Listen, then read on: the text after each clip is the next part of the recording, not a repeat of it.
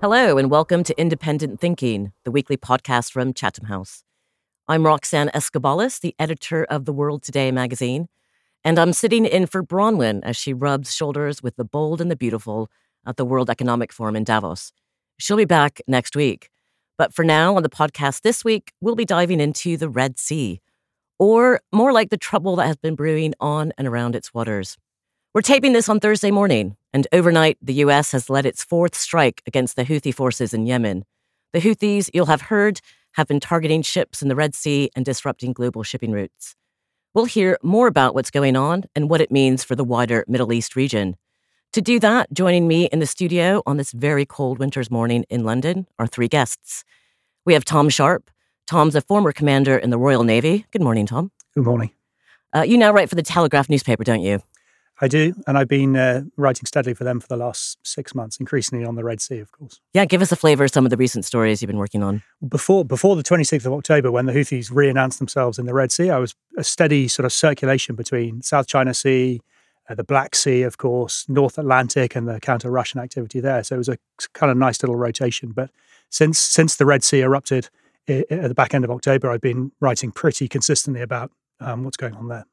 Fantastic. We'll have to have you back to talk to us about uh, the South China Sea. Also, what you your time in the Navy? What ships did you command? I was lucky. I had a, a good run of it. I, I commanded four. Um, one was on fishery protection, so no no guns at all. Uh, one was in Northern Ireland. That was quite uh, quite tense, sort of counter-terrorism operations. Then I drove our icebreaker down in Antarctica, um, which was uh, a bit of a life experience. And my final sea command was in a in a frigate, where I spent a year in the in the Persian Gulf uh, where I was the uh, anti submarine commander for two US carrier strike groups. So I spent a lot of time in the sort of area we're talking about today. Uh, and then my final year in command was in the North Atlantic. Uh, we were the on on call patrol ship to go and intercept um, Russian submarines. So never a dull day. Well, thanks. I'm looking forward to hearing your take on what's happening uh, militarily in the Red Sea. We also have Sanam Vakil. Sanam, she's the director of our Middle East and North Africa program here at Chatham House. Sanam, hello. Hi, good morning. You've been a very busy woman since October. It has been quite full on. Tell us what you've been doing. Well, uh, in addition to running a, a, large program here at Chatham House and working on ongoing research projects on regional security, uh, Gulf geopolitics, and Iran, uh, we are trying to cover uh, the uh, war in Gaza and uh, bring attention to the humanitarian issues there, but also the broader regional security challenges at bay. And you've been doing a lot of media hits as well. Yes, indeed, indeed. So I feel very lucky to get a little bit of your time so you can join us here uh, in the studio in Chatham House. And making up the trio in the studio today is Farea Al Muslimi. Farea is a Yemen specialist who works with Sanam on her team. Farea, hi. Welcome and very good morning to you. I understand you had a moment in Parliament this week. For the very wrong reasons. What happened? The United Kingdom started uh, to bomb the Houthis uh, for the first time, getting involved in um, military airstrikes in coordination with the United States. So obviously, Yemen is becoming a more uh, on the cycle of policymakers in London and Washington uh, due to the more involvement recently by the two countries in Yemen's war. And what does that have to do with you in Parliament? Uh, the prime minister uh, was uh, questioned about obviously the UK intervention and strikes in Yemen, and he quote uh, a, a, parliament uh, or a member of parliament quoted one of the articles I published at Chatham House, in which uh, basically um, very eloquently saying why this is a bad idea. So, not quite your 15 minutes, maybe just about 30 seconds of fame. Yes, yes, yes. And again, for the very wrong reasons, unfortunately. Well, so this moment in Parliament um, is actually, uh, there's a lot of background to that. So, why don't you do some scene setting for us and explain what's happening uh, in the Red Sea with Yemen and the Houthis? So let me start with the Houthis, which is a Yemeni group that has launched the first war in Yemen against the central government in 2004. Um, it's an armed rebel Zaidi group, which is um, a, mild version of the Shia Wafdarism, but more of a only and mainly rooted in Yemen. And in the rise to their power is a combination of both goals and tools that combine FARC, Taliban, and Hezbollah. Um, like FARC in Colombia, they came to power after the political order and political parties dissolved in the Republic of Yemen. It was a main factor in that. And like Hezbollah, at one point, they got a lot of help from Iran. And they positioned themselves at the Red Sea as the axis of resistance. Um, and like Taliban, they adopt an extremely radical uh, social and religious view of Islam, but overall, in uh, they they are more of the Shia Taliban in in many ways. In 2014, they had their 15 months to power, in which they took over Sana'a by uh, force, forcing the internationally recognized government out of it. In March 2015, Saudi Arabia, along with 12 countries supported by the United Kingdom and United States and many Western countries, decided to throw all books history away and go into a bombing Yemen, you know, not learning from the Ottomans or the Egyptians. Very ill thought military operation, in my opinion. Nine years later, the Houthis didn't lose. So you have a group that also has felt that, you know, it was a, an armed groups in the mountain in 2004. Then it defeated the uh, Saudis for eight years, or it feels like that. And recently it became a global uh, player in arms, specifically in the Red Sea. So, what are they doing now in the Red Sea? Why are they active now? Uh, they always have built a strong military uh, maritime seas. We just haven't been able to see that the last five years, or at least to experience it. Since the war in Gaza erupted, they have found it an opportunity to position themselves as a global player. Part of it, they believe in it, and part of it is opportunistic. Um, so they started erupted international trades, attacking U.S. troops until and uh, obviously uh, British ships in the sea. And recently, they have erupted uh, quite a good number of world trade in one of the busiest areas in the world. So you bring up a good point. I want to go to Tom on this, on the international trade and shipping routes. Tom, what's been happening? There's been a lot of disruption. There has, right from the first attack on the 26th of October, when when they first fired up the Red Sea and, and it was intercepted by the USS Carney. That was the moment where the Houthis sort of re-emerged into this into this discussion with with force. And since then, shipping companies have been have been wobbling. And I, and I think it's important to note this is the the end state from the UK perspective in all of this is to is to re-establish freedom of navigation.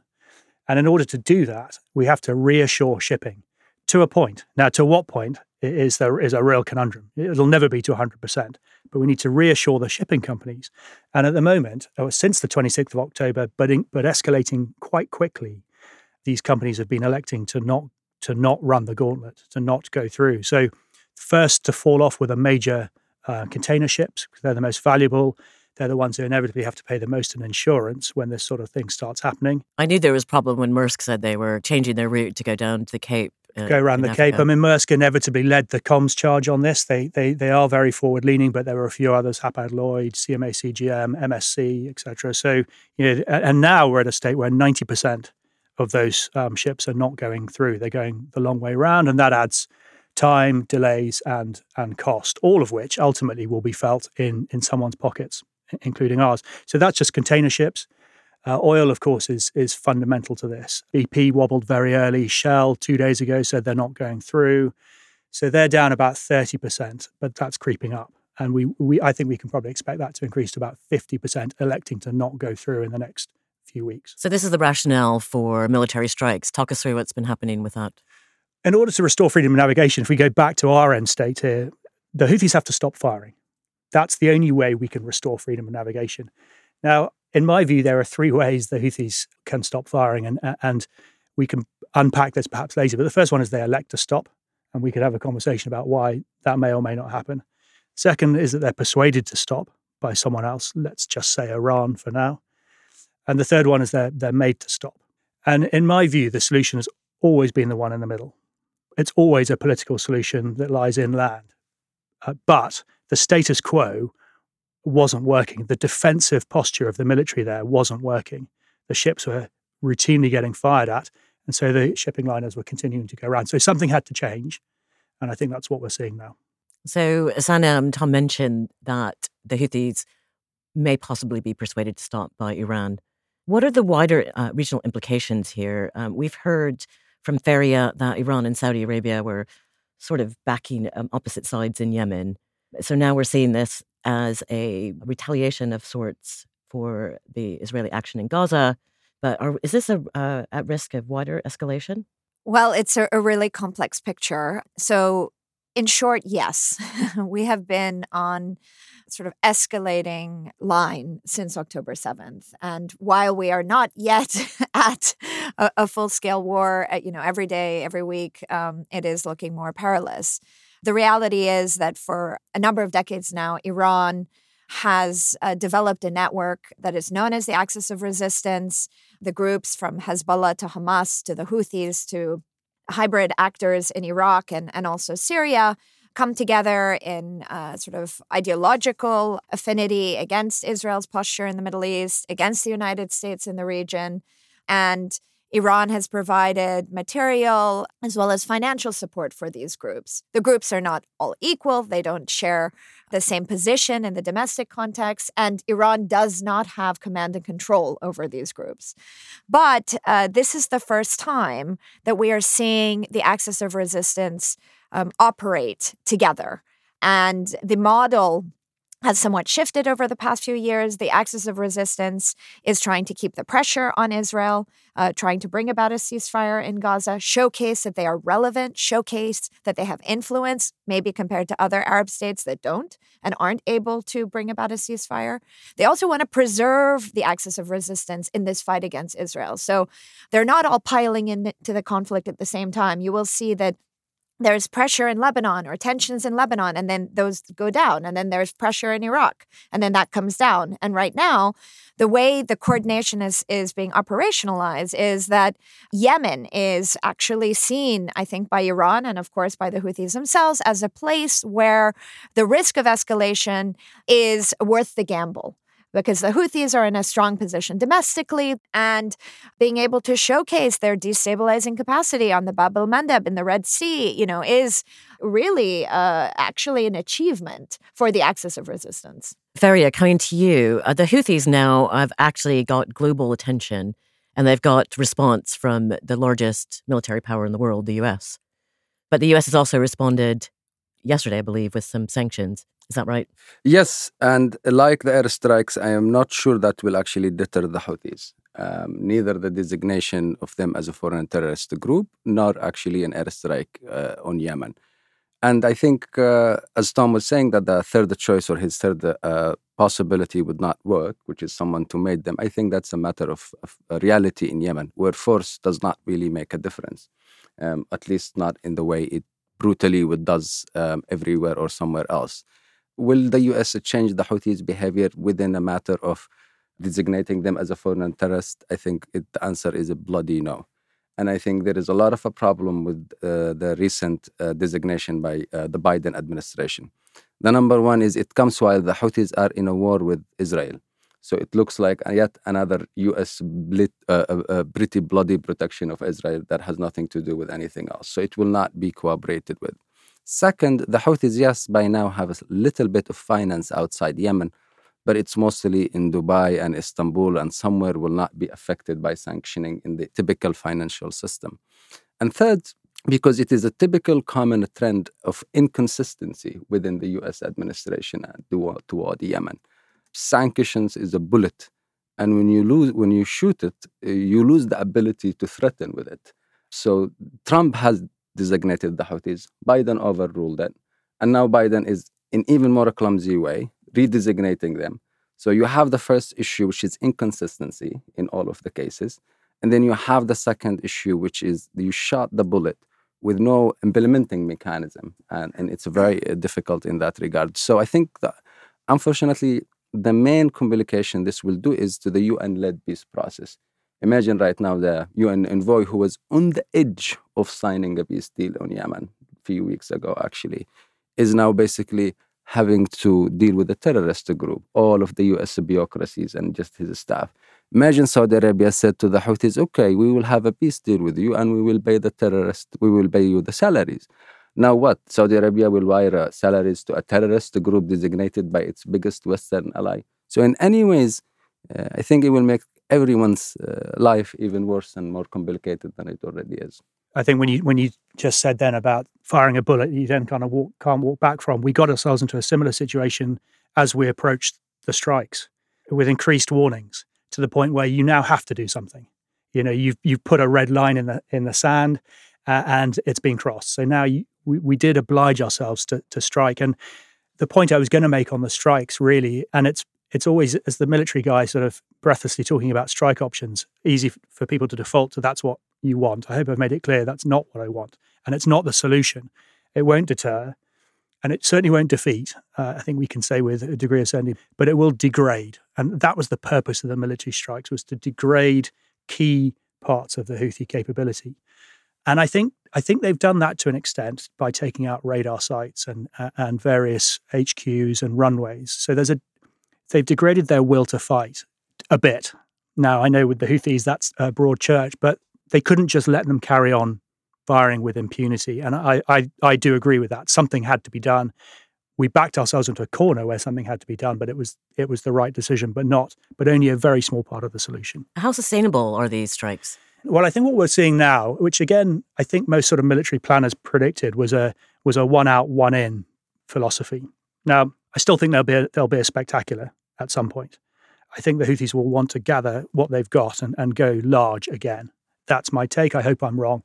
And every day that goes past, that likelihood decreases. So hopefully I'm wrong. But I, I suspect we'll see a large attack at some point. But in the meantime, as you say, we've had the four strikes since the big one Uh, and that is a one out, one in. And of course, that's key because that's now self defense. So, in terms of international legitimacy and and and defending your aggressive actions, you can call that self defense, rightly or wrongly. You can say, well, they fired at us, so we shot that launcher or we shot that radar site, and and I think that'll go on. Well, it'll go on until they stop until they stop firing, and then we come back to my original point. And I think it's just to add to Tom's point. I think the Houthis are more reckless than anyone imagines.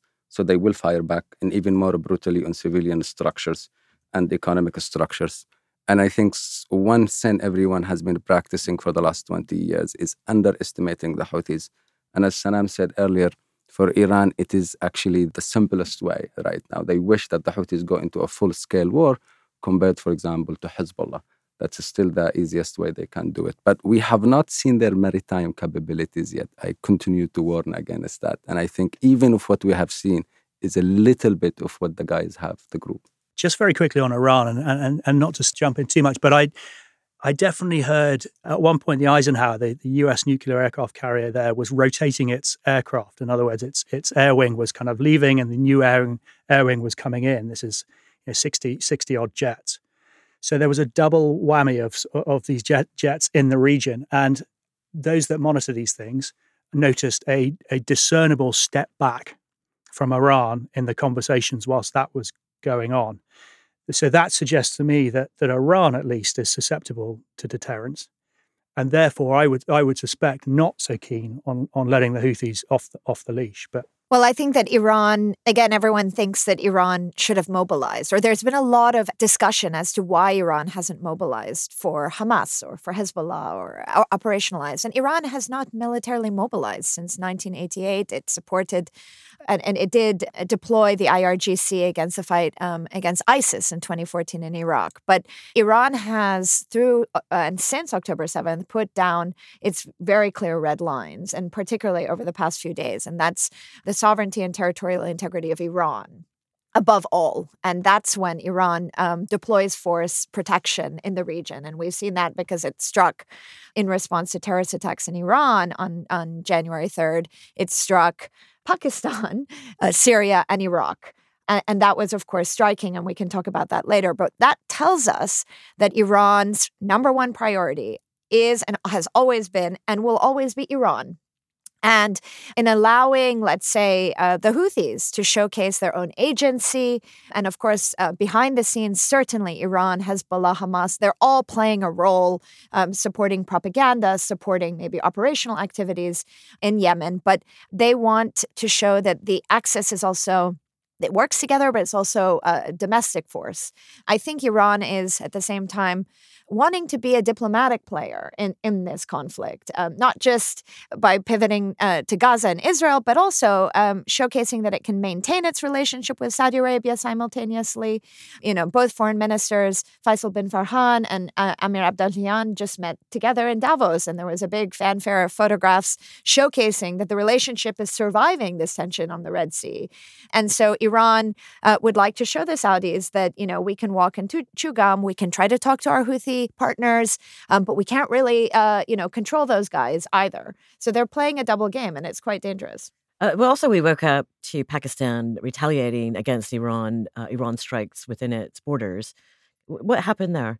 Well, I think 48 hours ago, it looked much more dangerous than it was. I mean, we have not seen again Iran take action like that since 2020 when Iran attacked U.S. bases in Iraq directly in response to the killing of the former IRGC commander Qasem Soleimani by the United States on January 3rd, 2020. So on January 3rd of this year, uh, there was a terrorist attack in Kerman in Iran, believed to be uh, attributed to ISIS, and, and um, over 80 Iranians were killed. And this was the largest terrorist attack seen inside the country. And Iran decided, because of domestic pressure, but again, because I think it felt the need to make its red lines abundantly clear, to strike back against ISIS, but ISIS not just in Syria, which is uh, one of the areas where it struck, in Pakistan. Um, against Jaish al Adl, uh, a longtime sort of terrorist group in the sort of uh, more lawless area of uh, southeastern Iran, but also in Erbil in Iraq. And this three in one I think is making it clear to the Israelis that you know if there's going to be a broader conflict with Iran, Iran will respond going forward. Again, sovereignty um, is important. It's also making it clear to terrorist groups that sort of non-state activity inside Iran is also a red line. It's showcasing its missile capabilities. And over the past few years, we have seen Iran sort of come out of uh, the shadows and share its drone and missile capability, something it's been doing for a while, but using its drone and missile capability. And, you know, this was eh, quite a show uh, when it attacked the Saudi oil facilities in uh, 2019. Um, and since then, Iran is using that sort of visibility to remind people that, you know, despite containment, despite sanctions, despite every effort to contain the Islamic Republic of Iran, it continues to be there, um, you know, destabilizing predatory, but it's still there and you kind of can't take it down. So we're hearing from Sanam the double game that Iran's playing. How much control does it have over the Houthis? Uh, the way I currently, this doesn't mean it was the case in the past, but the way I currently imagine the axis of resistance is, is like a WhatsApp group that Iran set. It's still the only admin in the group, sure, but it is one and it's not usually active, but sometimes you would see Yemen very active, and maybe you would see Iran last seen 20 hours ago. Sometimes you would see Hezbollah do something, and you would see thumbs up from Iran, thumbs up down. It's really like that if we, if we over probably risk of oversimplifying it. So there is a coordination, it's in control, but you know, it lets everyone. Sometimes it shares a link, sometimes a photo, sometimes a video that that everyone can do that and everyone can talk to everyone privately also. Everyone... i love the whatsapp analogy. I also like to think maybe iran has the delete messages after seven it hours. it does it does it still have that. The main difference i think right now is sanam was also saying in pakistan is i unfortunately think we are in a full war in the region. We're just not calling it that the United States, the United Kingdom is in a war in Yemen, in a war in various areas. Sudan is an internal war. Saudi Arabia is still theoretically in war in Yemen, even if truth. Lebanon is in a war. Palestine is in a war. We just are not calling it that. And the West is in a full scale war in the Middle East. And so is Iran today with Pakistan. And I think it's almost a state of nature, according to Thomas Hobbes, but we're not calling it that, unfortunately just on the WhatsApp group, great analogy. Uh, uh, where are Russia and China in this WhatsApp group? Are they are they stalking or are they contributing? I think they are. Sometimes Iran lets them read, and sometimes they hack the group. Just uh, back on uh, Farea's point on Pakistan and Iran, I actually don't think that um, the temperature is going to rise there because if you look at the strikes and you if you look at the response over the past 48 hours, Iran struck Iranian threatening groups in Pakistan and the Pakistanis did the exact same thing. They st- struck Pakistani terror groups in Iran. And yes, there was d- diplomatic kerfuffle and and uh, lots of tensions, but uh, the like for like response really speaks that they're both just looking to climb down. And I think that that's that that will resolve itself with some diplomacy, with some harsh words. But everyone is sort of ticked the box on reminding groups like Daesh, ISIS, don't take advantage of this moment in the region. So we heard some pretty strong declarations. Your assessment of what's happening in the region, Farea that there is full scale war going on. I would like, um, as we wrap things up, to just to hear from each of you if you agree with that assessment and what what events will you be looking out for? What triggers and barometer readings are you looking for um, that will either escalate or diffuse the conflicts that we're seeing play out in, in the wider region and also within the Red Sea? Tom? To, to me, the, the only barometer that matters here, if you really simplify it down, is, is the restoration of freedom of navigation and, and shipping companies' willingness to run through the Bab el and, and the Suez Canal. That, that to me is, is what defines success or otherwise. Everything around that is just how we get get to that end state.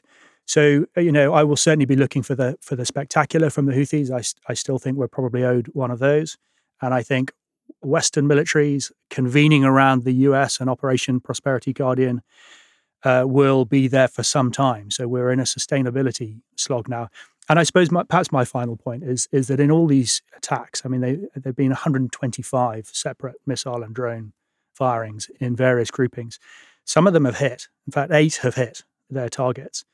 There was a chemical tanker that caught fire about six weeks ago, and they managed to c- contain the fire. We've been lucky so far that there hasn't been a huge miscalculation.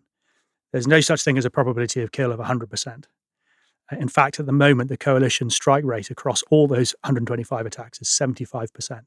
And that's, that's good. So sooner or later, this is why something had to be done. If the Houthis keep firing, sooner or later they're gonna they're gonna cause a massive pollution incident, uh, the death of civilian commercial sailors, or they'll hit a U.S. warship or a British warship or any of the other eight countries that are there, and we're forced into a different set of uh, set of reactions. So those are the things I think we need to to keep an eye out for. And don't forget that the reason they haven't done this so far is as much to do with luck as it is with the skill of the coalition. There's so much to look out for but in it i mean i fully agree with everything that uh, tom has said. I'll add to that i'll be looking for uh, ratcheting up of tensions outside of the red sea. I think uh, looking at the lebanese israeli border is is a really key flashpoint. Uh, tensions have calm down. Um, but the question is are the Israelis that have different priorities looking to reinforce their own deterrence after uh, October 7th, if they're going to try and um, push Hezbollah further back? And, and, you know, what might that result in? It could be uh, more than um, we're anticipating or hoping for. And how if at all, uh, the Biden administration is going to manage all of this. They've tried through the attacks in the Red Sea, but also their presence across the region to manage and, and enforce deterrence, uh, but also trying to be diplomatic. The war in Gaza very much is the connectivity and the thread through all of this. I'm not suggesting that ending that war or bringing a ceasefire is necessarily going to calm everything down. Definitely not immediately, but that war is urgently escalating. The death toll, the humanitarian challenges the famine that is there that nobody is talking about is a huge and long-term crisis. And what we've learned since october 7th is not only are there too many fragile conflicts in the region that require diplomacy and international investment but we've learned that regional security in the middle east is deeply interconnected and that you cannot segregate one conflict or marginalize the issue of the palestinians and still build regional security without it yeah, you mentioned the humanitarian crisis unfolding uh, in Gaza uh, and Palestinian lands. That should be perhaps a topic for a whole topic for a, a, a podcast. Um, hopefully, that will be tackled in future. But uh, before then, Farea, your final words on what you'll be looking for on the horizon to either, you know, signal escalation or. I really cannot emphasize enough what Sanam said, and I think even in a more more feeling about what I think Gaza is the key to de-escalation in the Middle East. As long as we continue to see that war happening, we cannot even deal with the Houthis. Most of Yemenis are suffering from these strikes on the Red Sea, by the way. It's going to make the Yemen humanitarian situation, which is already bloody hell, much more worse. But who, and this and optics matter in the Middle East more than anyone can imagine, but who would stand up for the Houthis while they're standing up for Israel? No one can right now. It just looks too wrong, no matter what the goals of it in any regards. And the other thing that I think will change it from an international perspective is consistency. The UK, the US, the West have not been consistent toward the whole region or in the region for decades. If you want to save a trade, you know, you cannot possibly care more about the drop of an oil, a drop in the Red Sea, while seeing river of bloods in the Middle East for years. And then this is the second part hits you more and the first one doesn't hit you it's actually a, problem, I think. And I think that is a diplomatic optics, but it's also a consistency that we have seen um, in a various level that has also veiled more since October 7. And I think, uh, again, Gaza is the key really into many things that are in the region. Well, these are very stark images uh, for very critical times that we're facing. So we'll leave it uh, here for now. But before we go, a big thank you to my guests, Tom Sharpe, Sanam Vakil, and Farea Al Muslimi. Do follow them all on the social media channel formerly known as Twitter. We're still not calling it X. Uh, the links will be in the show notes. And we just want to flag that next week on January 23rd, Bronwyn Maddox will be giving her second annual director's lecture. She'll be looking at some of the many challenges facing the world and what that means for world leaders. She'll also be providing some ideas for solutions. You can find more information, including how to register for the event, on our website. And a reminder that you can find all of Chatham House's podcasts on Apple, Spotify, and all major podcast platforms, as well as through our social media channels. So do like, follow, and subscribe, and leave us a review if you feel so inclined. To read more from our experts or to find out more about our events, and don't forget to visit our website, chathamhouse.org, where you can follow the work of all of our programs, including our Middle East and North Africa program. You can also read The World Today, which is the international affairs magazine from Chatham House, at www.theworldtoday.org. That's it from me. I'm Roxanne Escobales. Thank you for listening. Goodbye.